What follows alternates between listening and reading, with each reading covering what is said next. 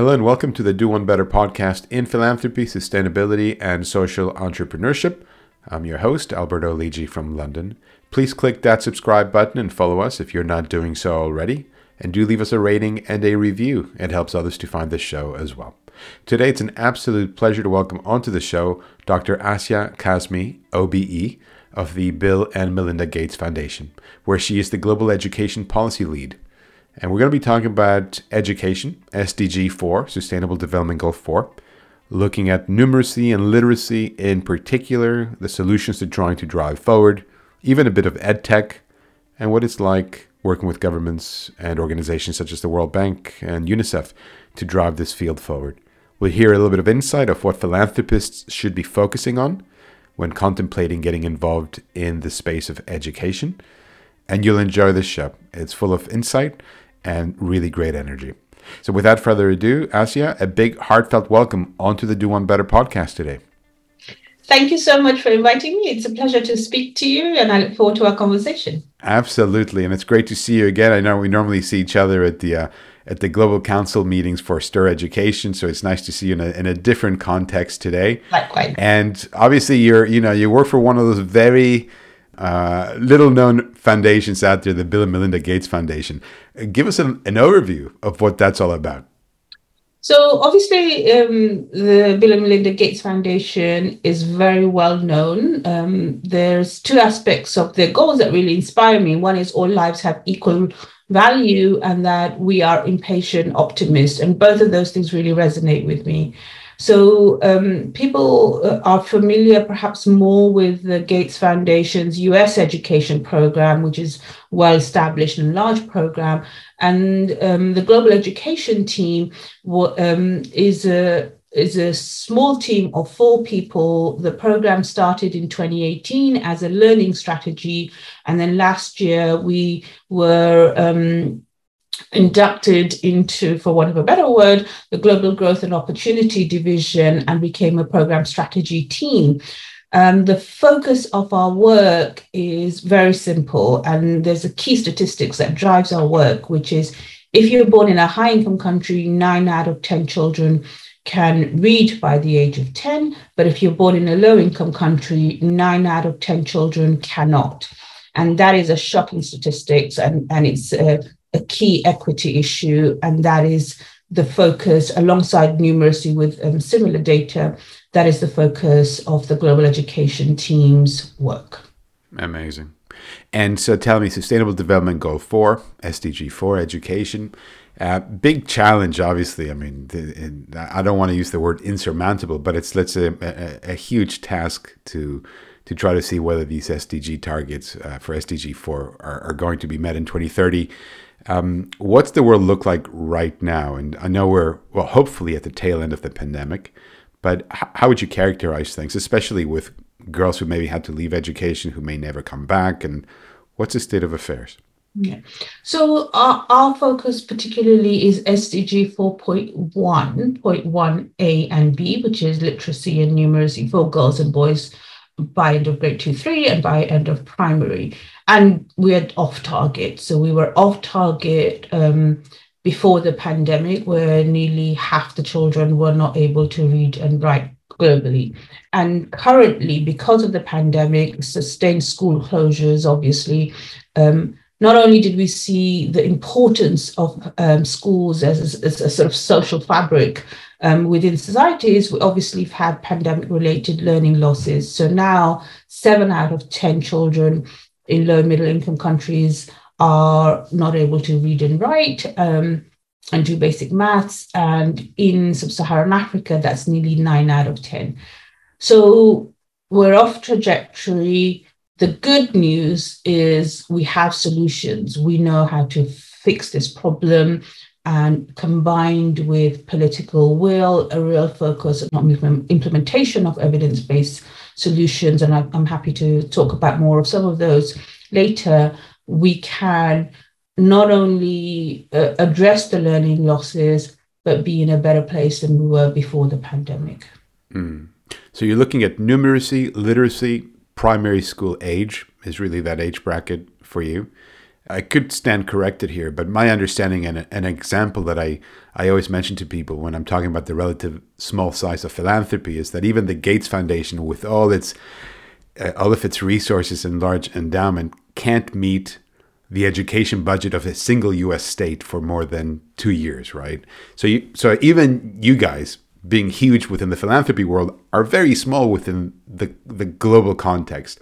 How can you drive forward some of these uh, initiatives and, and aspirations and objectives that you want to achieve with your re- relative small size? Exactly, Alberto. Um, the the donor budget is small. Within that, philanthropy is really small.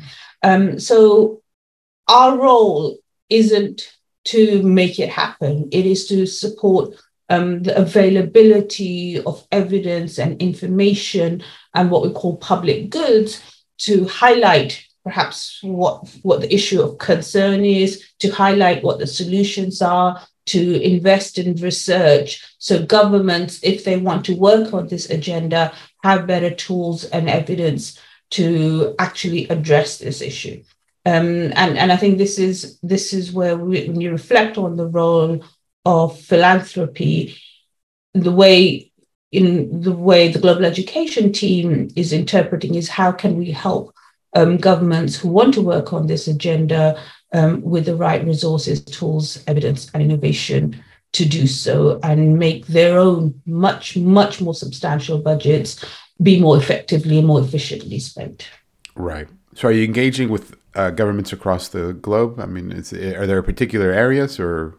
So um, we have three key levers to our strategy. The first one is um, increased focus um, on foundational literacy and numeracy, raising the awareness of the statistics and, and how actually it's essentially the foundations of achieving um, much wider education goals and also mutual monitoring and accountability of progress. So here in this lever, the, the issue is about looking at data and how uh, assessment information, so supporting high quality, regular, comparable data on learning and using that data to inform action. And linked to that, having advocacy for action. So we have increased political salience for literacy and numeracy, that we have increased awareness of what the solutions are, as well as making use of data and that sufficient resources,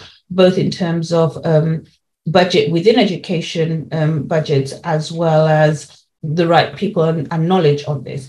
The second lever is better knowledge and tools, and I alluded this to earlier, um, but better no- knowledge on tools on how to improve teaching and learning solutions, for um, foundation literacy and numeracy and strengthening research on systems and being able to take those um, solutions to scale. And thirdly, is supporting country knowledge and capacity on um, how to improve um, FLN. And here are, um, given we're a, a, small team, our uh, main focus is India and Sub-Saharan Africa. We've had a very much a, a public goods agenda so the lens that we look at it is how do we work with local partners to um, unearth the research, the evidence, and the solution. And in sub-Saharan Africa, we are partnering with the World Bank and have um, on their accelerator program, which in, in sub-Saharan Africa focuses on um, five countries in particular, but the program itself is wider. Right. Yeah, I was going to ask you about that, whether you're using organizations like the World Bank perhaps as a distribution mechanism, letting them be the focal point through which you communicate with national governments versus you directly engaging with those national governments, or whether you do these concurrently in parallel? So we have a range of partners UNESCO Institute of Statistics, UNICEF, World Bank. We um, collaborate and partner with um, FCDO, USAID, um, etc. And then at country um, country level, uh, uh, oh no, still saying at global level, research organizations, research institutions, and at country level, partners within country. So um, a range of partners um, who are working on similar um, agenda and collaborating with them. As I said, you know, um, with um, being a small team, clearly working with partners is the right thing to do. So we benefit from collaboration and intentional about are intentional about it. Great. And I know one of the areas that in in your work that you do now that you look at is uh, education technology or ed tech. And I'm always curious about that. And I think, you know, always you, you hear the word scalability, scale, scalability, and and you put that side by side with this the, the sheer scale of the problem. I'm curious what how um how relevant is ed tech, you know, to helping us achieve what we want to achieve? So I think there's two ways of looking at this. First of all, is my own personal experience, having been a teacher, having been a teacher coach, and and supporting teachers um, as, as a maths teacher, supporting them to think about how technology can enhance teaching and learning. And you can't just give teachers technology and expect it to be taken up.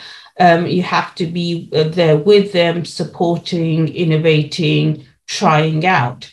Um, and certainly, uh, you know, I have knowledge of using them with my own classroom and if it takes 10 15 minutes to load it up and you know have sort out all the technical issues and you've only got a 45 minute lesson you're going to be a little bit more skeptical about it um, but thinking about it where we are now so i was obviously teaching a while ago thinking about it where we are now our focus when i talked about the second lever on teaching and learning solutions is is mainly on um, non-tech mechanisms for teaching and learning. However, technology may well be a, a mechanism to enhance the teaching and learning process, but we need to research it better. We need to understand, um, first of all, what are quality solutions for underserved populations? Um, so it's not a case of taking something that's in America and putting it in a in a rural Zambia or rural um, vil- um, village in India and expecting it to work. It needs to be personalized. It needs to be contextualized. It needs to link to the national curriculum, and it needs to be high quality. I'm seeing too many products that um, that are perhaps not rooted in the science of teaching and learning, don't have strong pedagogy, um, etc.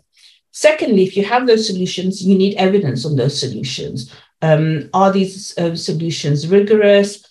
How do we? How do they work? How do they interact with maybe if it's a home-based solution? What do parents need to know? If it's a school-based solution, what do teachers need to know? And thirdly, if you have the first two, so you have um, you have quality products, you have evidence to say their quality, this is how much it's going to cost, etc. You need to support governments to be able to procure effectively at scale and manage those performances and have them budgeted. Now, when you look at the global education space, there aren't solutions for underserved populations that are massively working at scale. However, there are solutions um, particularly in the literacy and numeracy space, that say personalized adaptive learning solutions, that there is evidence to say it can improve impact. Um, those solutions perhaps nece- not necessarily have scaled. Um, and then there's obviously a lot of interest in how um, education technology can support teachers' professional development, both in terms of developing their content knowledge, but also in terms of helping them to um, helping them in actually the process of teaching.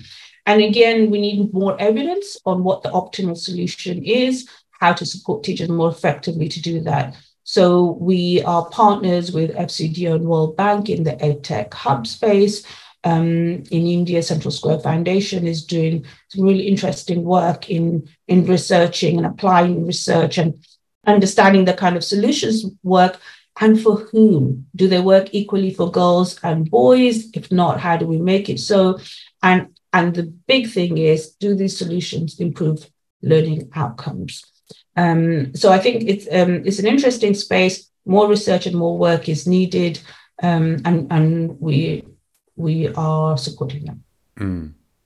Now you use the word quality, and indeed throughout everything you're saying here, that's what I hear is quality, whether you're saying it overtly or otherwise. But and I don't know if you remember, but a few years back when Jim Kim was still president of the World Bank, he was trying to to bring up the human capital um, project, and one of the things he was saying was looking at quality adjusted years in education.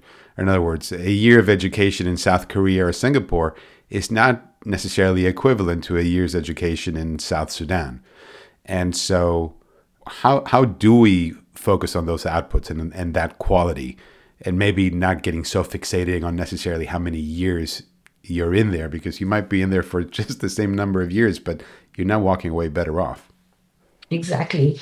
Um, so when we speak about the statistics of nine out of 10 children um, not being able uh, to read and write and do basic maths by the age of 10, most of those schools, most of those children are in school.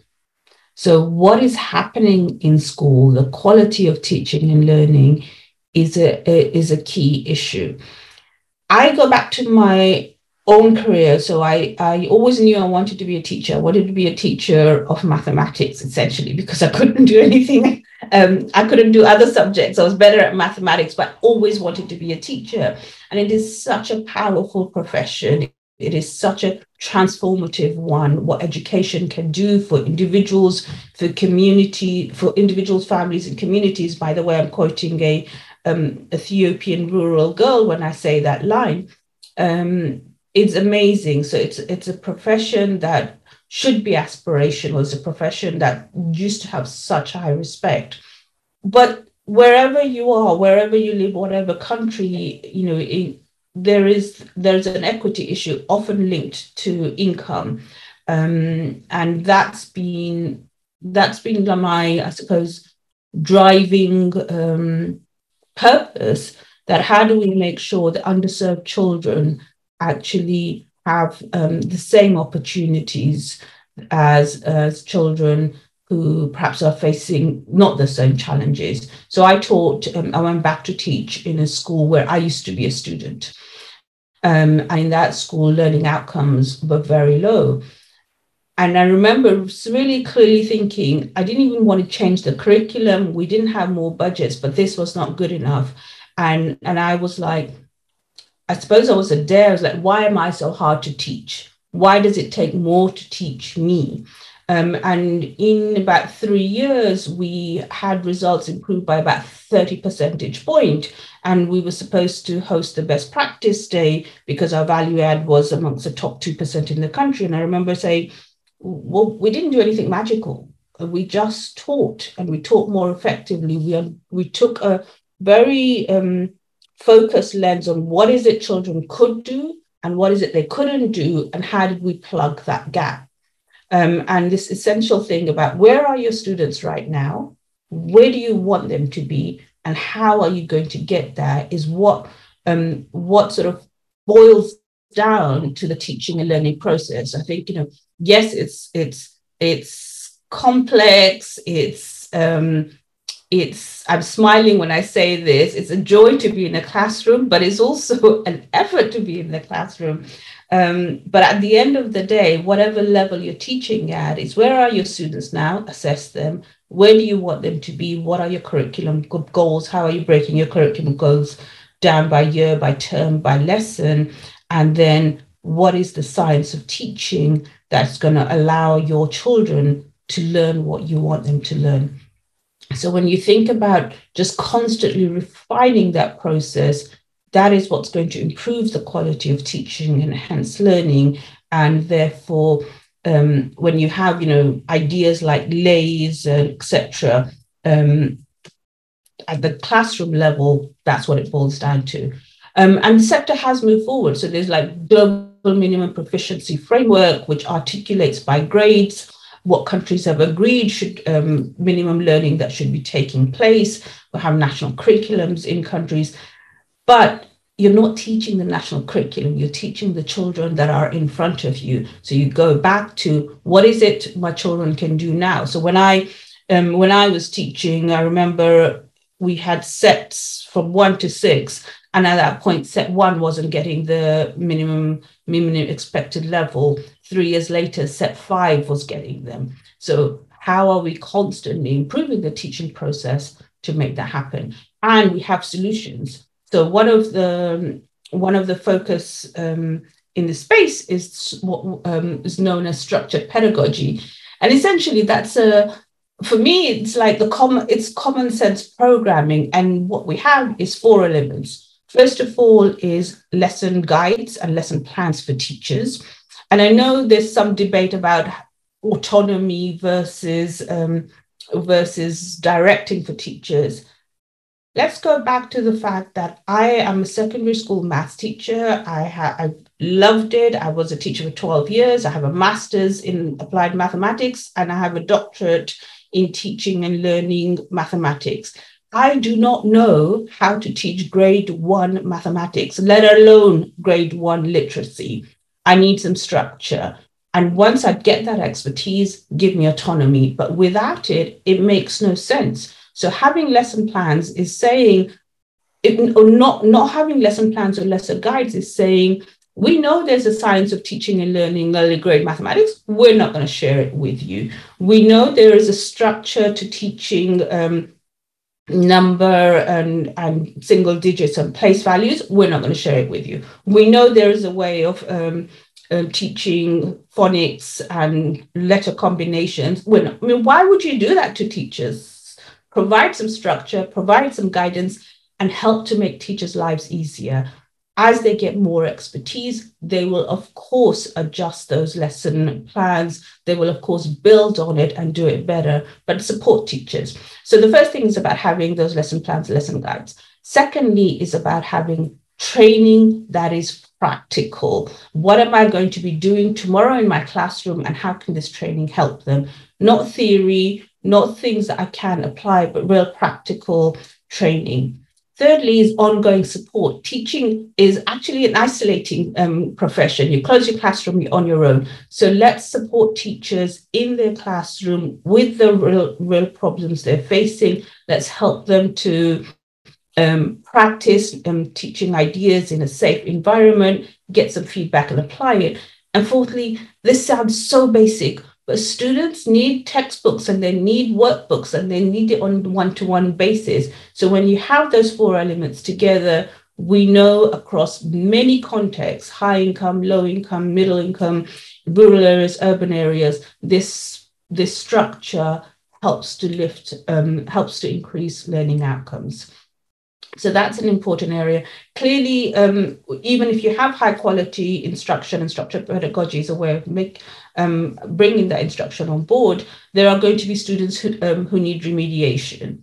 I had it in my own classrooms, um, had it in our departments, had it in our districts. So how do we have that ongoing support available to students to catch up if they risk of learning behind? After the pandemic, vast majority of children are needing remediation. So there is a need to focus the curriculum on what are the main things that children have to learn before they can um, access the rest of the curriculum. Let's teach those children that. Let's give them time to learn this, teach it, um, and so they can access um, other aspects. And my third point is going to be about assessment informed instruction, which basically is know where your children are, assess them, and use that information to have instruction to children that is from their starting level so that you can speed up them being able to access it. If the curriculum says to teach long division and your children do not know how to add to division, you're not going to be able to teach them. So go a little bit backwards to go forwards faster. I love it. It all sounds common sense, but I guess most people need more people need to embrace this, right?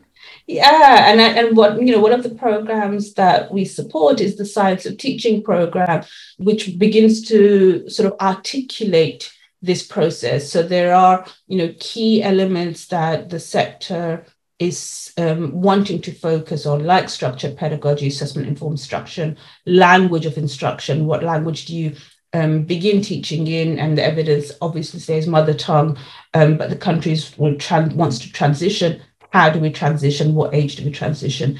Um, and would love for more of this pedagogical focused discourse to be informing the science of teaching work. The other um, aspect that, um, you know, when you said common sense reminded me is the Learning at Scale study, which looked at eight programs that have shifted the dial on literacy outcomes in several countries and articulating what it is that they did um, to make this happen. So it's an interesting study. Um, it's focused on literacy. Um, there's another one coming up that'll be focused on numeracy, which obviously as a math teacher is something I care about, but something that, you know, people, all, all people care about. Absolutely. So you've given us a glimpse, or more than a glimpse, into your uh, your professional trajectory there. You know, your your your your love of teaching and mathematics, and uh, and I love the fact that you said, "Look, I have a master's here and a PhD there, but I still can't do the year one first grade." You know, if uh, if you don't give me a hand, which I think uh, speaks speaks volumes. Now, in between the teaching and where you are today in the Gates Foundation, you also found yourself at at PwC, uh, leading Girls Education Challenge and various other things. Give us a little bit more of a flavor into your your trajectory. Like, how did it all happen? I'm not quite sure how it happened. Um, I've I've been very privileged to have um, really interesting roles and hopefully roles where I've made a difference. But I remember um, when I was teaching, um, I just I used to look at people in offices, wonder what on earth could they possibly be doing, and and when I described to you about um, you know the school that I was teaching at, where I used to be a student, the local authority um, invited me to be the maths advisor. Um, so we did. Um, I did that for a few years, um, and our results improved by about five percentage points in three years and it was part of the national strategies, which was an amazing, amazing kind, almost like a movement in England on improving outcomes for children. And it was such a privilege to be part of that and to work with teachers in their classrooms. I've been a teacher coach. Um, I um, have also been one of Her Majesty's inspectors, where I think people assume that's sort of about inspecting um, schools but one of the really interesting things that um, Ofsted does is inspect policy. So it inspected the national strategies, it articulated what was working well, what wasn't working well, um, and gave very clear recommendations. It does reports on the state of mathematics teaching, for example, literacy teaching and learning. And one of the joys um, of was looking at leadership and looking at schools that were high performing, but for underserved communities, what did those schools do to improve outcomes for children, as well as how they were supporting other schools? Um, and that was an amazing experience.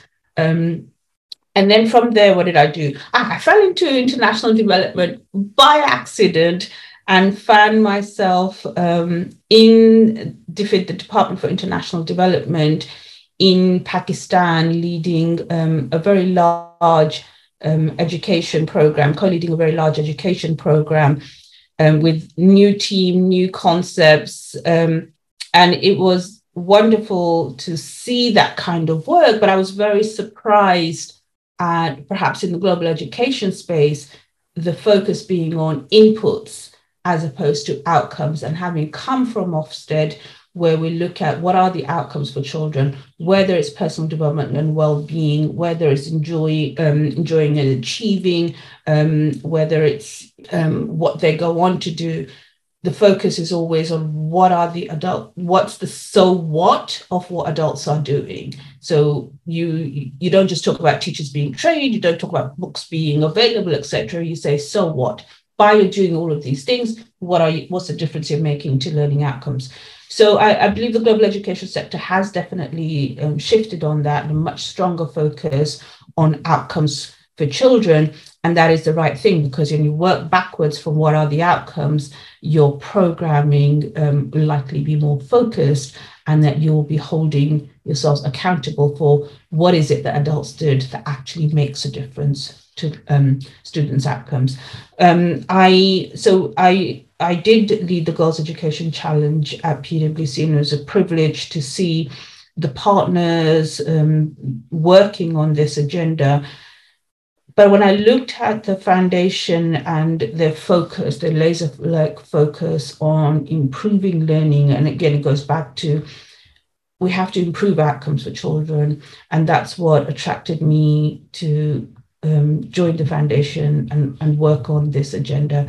I do think we need to have um, greater focus on what we're doing in the sector and a greater, greater focus on outcomes and then build a body of evidence or synthesize the body of evidence around it to say this is what um, is most likely to work in improving that and then continuously continuously refining that body of evidence um, and taking it further I mean, a bit of a broad question here, but if a philanthropist is listening to this show and they're thinking, yes, you know, education is one of those things close to my heart, I want to get involved, I want to make something happen, I want to deploy my resources to improve this area, where should they start? And again, I mean, it's a bit of a broad question and perhaps a little bit unfair, but what words of what words of wisdom would you would you share?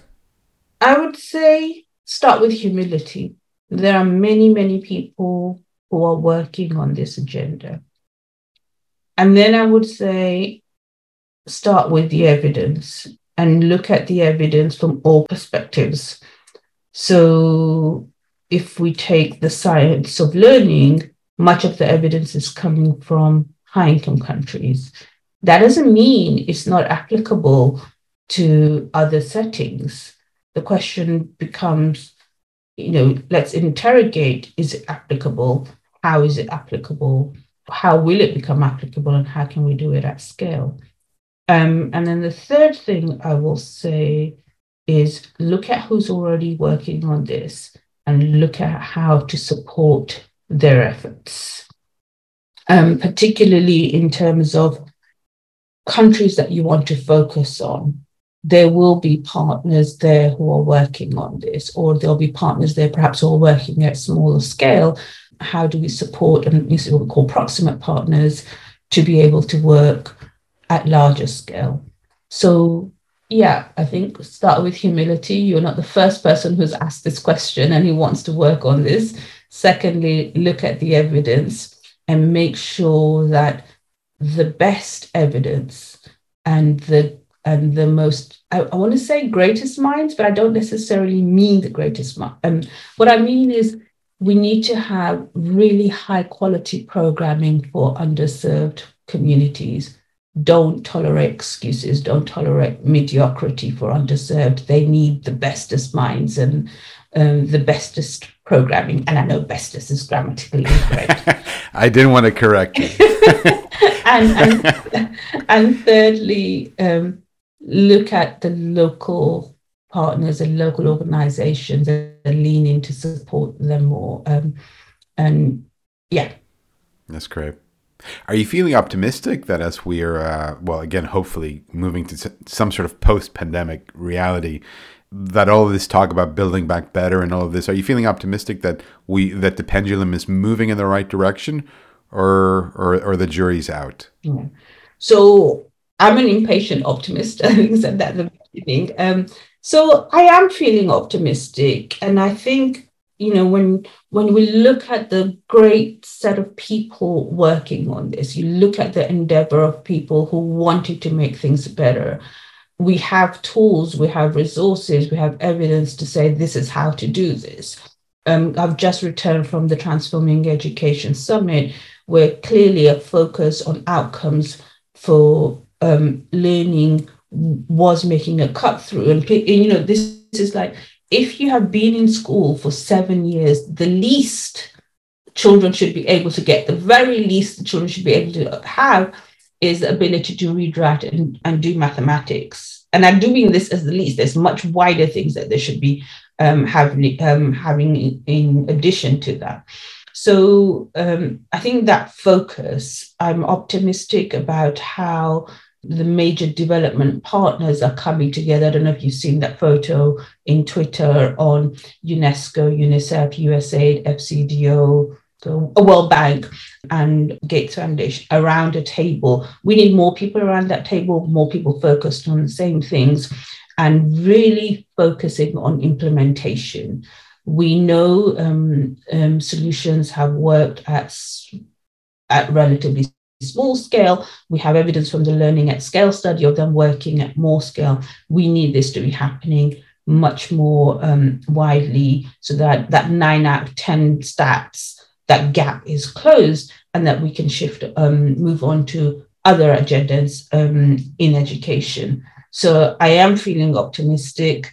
I think we have to capitalize on that energy right now, the availability of solutions, and really focus on high quality implementation. We should not be sitting here in five years' time looking at the same statistics and saying we we didn't do what we should have in the past five years. I love the sense of urgency. I think that's uh, that's exactly the right attitude. key takeaway? You have a key takeaway for our listeners that you'd love for them to keep in mind after they finish listening to today's show? Yes. Okay. First of all, um, the current status quo is not acceptable. It is not acceptable that nine out of 10 children in low income countries in sub Saharan Africa are not able to acquire basic literacy and numeracy school. The second takeaway is we have tools, we know um, what works. And then the third one is that this is a solvable problem and there's nothing as exciting as a solvable problem. So let's do this, people. I love it. I love it. Asyia, thank you so very much for joining us today on the Do One Better podcast. It's been absolutely great hosting you on the show, seeing you again, and every time we speak, uh, learning from you as well. I love the energy and the insight. Alberto, you're very kind. Thank you very much for having me. Perfect. And that's a wrap. Thanks very much for tuning in. As always, you've been listening to a great chat with Dr. Asyia Kazmi, OBE, of the Gates Foundation. For information about this conversation and, and nearly 200 other interviews and case studies with remarkable leaders in philanthropy, sustainability, and social entrepreneurship, just visit our website at lidji.org. That's L I D J I.org. Please click that subscribe button and follow us if you're not doing so already. And do leave us a rating and a review. It helps others to find this show as well. Thanks so much for tuning in. Thoroughly enjoyed producing today's show, and I'll catch you next week.